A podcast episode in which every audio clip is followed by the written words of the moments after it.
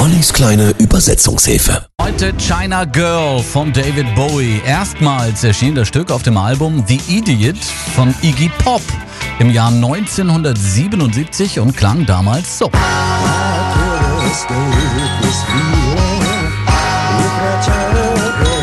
Richtig bekannt wurde die Nummer dann erst 1983, also sechs Jahre später, durch David Bowie und sein Album Let's Dance. Kleines China-Mädchen. Ich kann diesem Gefühl entfliehen mit meinem kleinen China-Mädchen.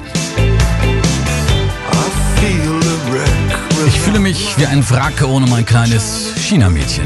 Ich höre ihr Herz schlagen, laut wie Donner. Und sah, wie die Sterne stürzten.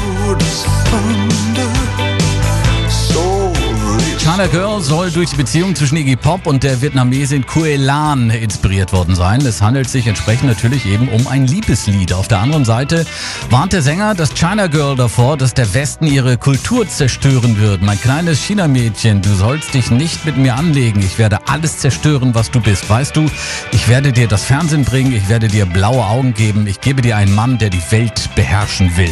In der ursprünglichen Iggy Pop-Version gab es übrigens das berühmte orientalische Gitarre Gitarrenriff noch nicht. Das wurde erst für David Bowie von dessen Produzenten Nile Rodgers entwickelt. China Girl, die kleine Übersetzungshilfe. Hier ist David Bowie.